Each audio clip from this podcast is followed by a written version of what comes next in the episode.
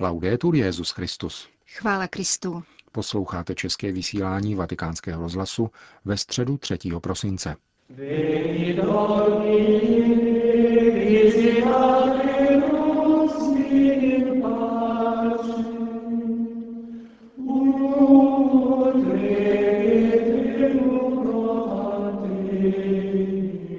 Nepřívětivé počasí tohoto ročního období neodradilo 15 tisíc lidí, kteří přišli dnes ráno na generální audienci svatého otce. Přinesli do nepěkného počasí vlídnou tvář, jak poznamenal hned v úvodu papež František. Ten jako obvykle nejprve osobně pozdravil nemocné a nemohoucí poutníky, kteří sledovali audienci z vytopené auly Pavla VI. na velkoplošných obrazovkách. Petrův nástupce je pak v úvodu svojí promluvy nechal pozdravit aplauzem poutníků, kteří se schromáždili na svatopetrském náměstí a ve své katechezi bilancoval svou v neděli skončenou apoštolskou cestu do Turecka. Cari fratelli e sorelle, buongiorno. Dobrý den, drazí bratři a sestry. Oggi voglio condividere con voi dnes se s vámi chci podělit o pár věcí týkajících se mojí pouti do Turecka, která se konala od minulého pátku do neděle. Stejně jako jsem vybízel k modlitbě za přípravu a průběh cesty, vybízím nyní k díku vzdání pánu za její realizaci, aby přinesla plody dialogu ve vztazích s našimi pravoslavnými bratry a s muslimy, jakož i na cestě k míru mezi národy. V první řadě cítím povinnost vyjádřit svoji vděčnost prezidentovi Turecké republiky, premiérovi, předsedovi vládního úřadu pro náboženské záležitosti a dalším představitelům, kteří mne velice laskavě přijali a zaručili zdárný průběh cesty. To vyžaduje práci, kterou za tímto účelem ochotně vynaložili. Bratrsky děkuji biskupům katolické církve v Turecku, vynikajícímu předsedovi biskupské konference a děkuji katolickým komunitám za práci, kterou odvedli. Rovněž děkuji ekumenickému patriarchovi, jeho svatosti Bartoloměji I. za srdečné přijetí. Blahoslavený Pavel VI. a svatý Jan Pavel II., kteří Turecko navštívili, a svatý Jan 23., který byl papežským delegátem v této zemi, chránili z hůry moji pouť, která se konala osm let po návštěvě mého předchůdce Benedikta XVI. Tato země je drahá každému křesťanovi, zvláště proto, že se zde narodil apoštol Pavel, konalo se zde prvních sedm ekumenických koncilů a nachází se tam, nedaleko Efezu, Marín dům. Tradice nám praví, že Matka Boží tam žila po seslání Ducha Svatého. První den apoštolské cesty jsem pozdravil představitele země, která je většinově muslimská, ale jejíž ústava zaručuje laicitu státu. A s jejími představiteli jsme mluvili o násilí. Právě zapomnění Boha a nikoli jeho oslavování způsobuje násilí. Proto jsem poukázal na důležitost společného úsilí křesťanů a muslimů o solidaritu, pokoj a spravedlnost. A zdůraznil jsem, že každý stát má zajišťovat občanům a náboženským komunitám reálnou svobodu kultu. Dnes, těsně předtím, než jsem šel pozdravit nemocné, jsem se setkal s jednou skupinou křesťanů a muslimů, jejichž setkání organizovala Papežská rada pro mezináboženský dialog pod vedením kardinála Torána. Také oni vyjádřili svoje přání pokračovat v bratrském dialogu mezi katolíky či křesťany a muslimy. Nel secondo giorno ho visitato alcuni luoghi simbolo delle diverse confessioni religiose presenti in Turchia. Druhý den své cesty jsem navštívil některá symbolická místa různých náboženských vyznání působících v Turecku. V srdci jsem se přitom obracel k pánu, Bohu nebe i země, milosrdnému otci celého lidstva. Těžištěm dne byla Eucharistie, kterou jsem prožil spolu se všemi pastýři a věřícími různých katolických rytů působících v Turecku, Přítomen byl také ekumenický patriarcha, patriarchální arménský apoštolský vikář, syrský pravoslavný metropolita a zástupci protestantů. Společně jsme prosili Ducha Svatého, toho, který působí jednotu církve, jednotu ve víře, jednotu v lásce a jednotu vnitřní soudržnosti – Boží lid v bohatství svých tradic a artikulací je povolán nechat se vést duchem svatým v ustavičném postoji otevřenosti, chápavosti a poslušnosti. Na naší cestě ekumenického dialogu a také naší jednoty, naší katolické církve, je duch svatý tím, který tvoří všechno. Na nás je nechat jej působit, přijímat jej a následovat jeho vnuknutí.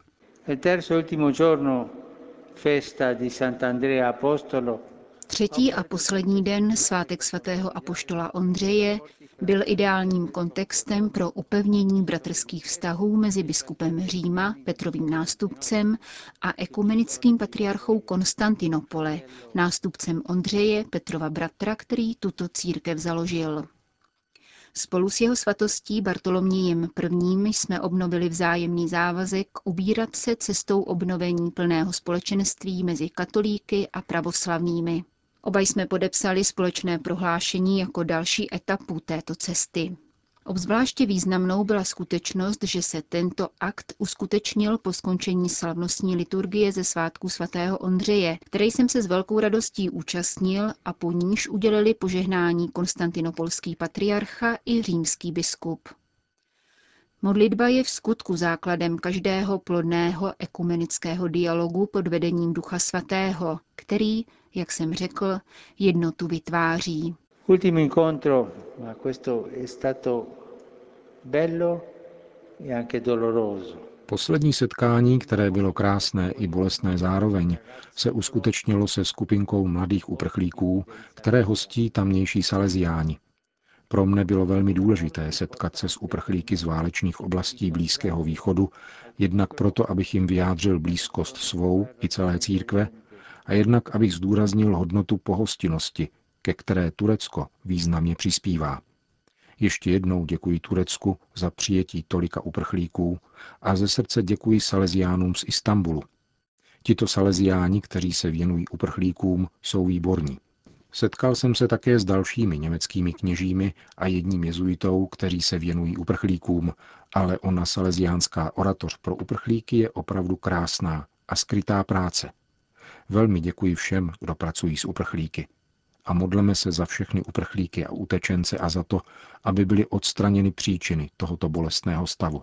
Cari fratelli e sorelle, Dio onnipotente e misericordioso, Drazí bratři a sestry, všemohoucí a milosrdný Bůh, ať nadále chrání turecký lid, jeho vládce i představitele různých náboženství.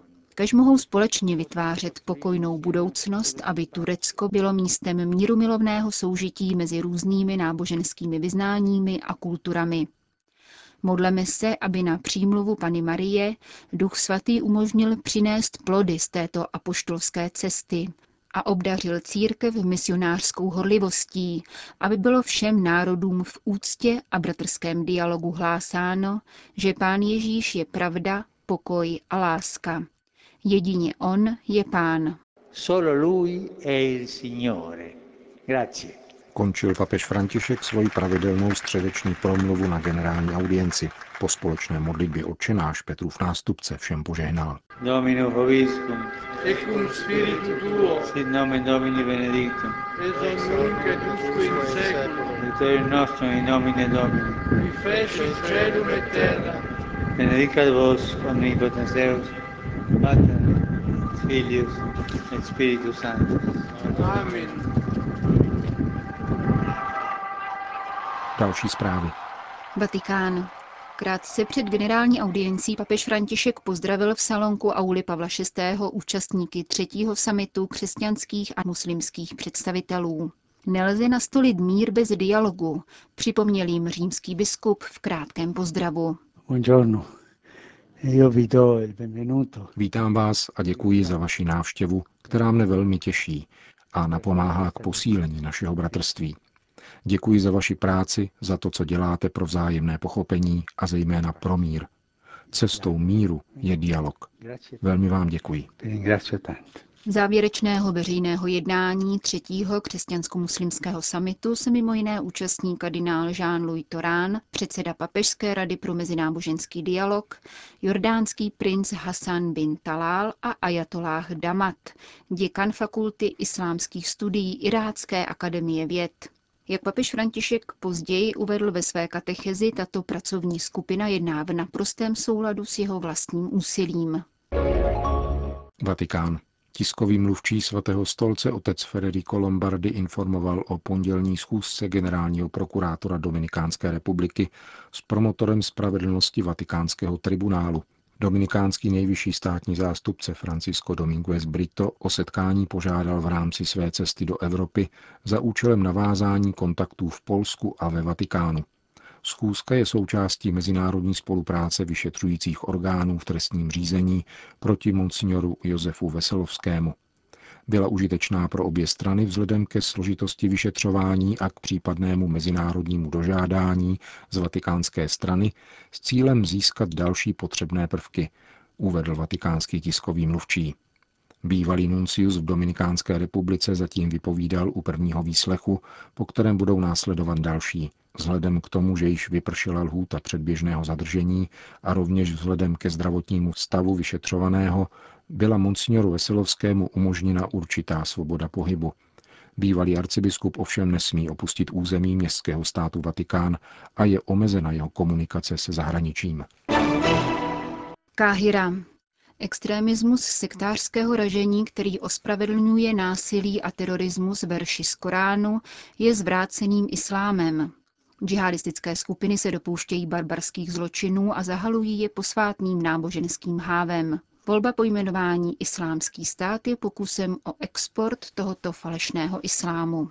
Toto radikální odsouzení vyslovil vrchní imám mešity Al-Azhar, tedy nejvyšší autorita sunnického islámu při zahájení mezinárodní konference organizované stejnojmenou Islámskou univerzitou. Podle informací agentury Fides se kongresu účastní 700 učenců a představitelů politických, společenských a náboženských institucí ze 120 zemí, včetně některých zástupců východních křesťanských církví. Vrchní imám Ahmed Al-Tayeb ve svém projevu zdůraznil, že jakákoliv teroristická ideologie, která se ospravedlňuje odkazem k islámu, se zakládá na pokřiveném a manipulovaném chápání koránských spisů. Ohlásil, že Univerzita Al-Azhar chce tomuto devastujícímu jevu čelit cíleným studiem a novými formačními kurzy, které by imámům poskytly jasné a přesvědčivé argumenty k odmítnutí abnormálních teorií džihadistů a zabránili jejich infiltraci do mešit. Druhé slovo na kahirské konferenci patřilo koptskému pravoslavnému patriarchovi Teodoru II., který opětovně poukázal na neslučitelnost násilí a terorismu s učením Koránu. Podle představitele druhé nejpočetnější církve v arabských zemích je islám tolerantním náboženstvím, které nenese zodpovědnost za hanebnosti, které jsou páchány v jeho jménu. Britská ministrně zahraničí se ve Vatikánu účastní oslav z tého výročí znovu navázání diplomatických vztahů mezi Velkou Británií a apoštolským stolcem, které byly přerušeny v 16. století. K obnově diplomatických relací došlo na Prahu první světové války a pojila se s tím naděje na její brzké ukončení. Za vatikánskou stranu se oslav účastnil státní sekretář svatého stolce kardinál Pietro Parolin, který pro vatikánský rozhlas zdůraznil význam diplomatických vztahů jako takových.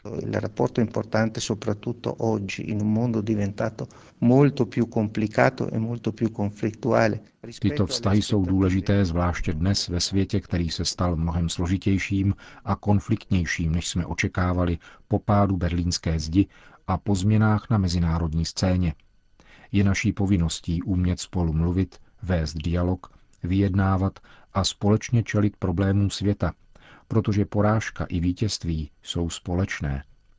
Diplomatické vztahy jsou proto nástrojem, který si zachovává aktuálnost i sílu, která umožňuje vést dialog, udržovat vzájemné kontakty a spolupracovat při řešení aktuálních problémů, říká kardinál Pietro Parolin.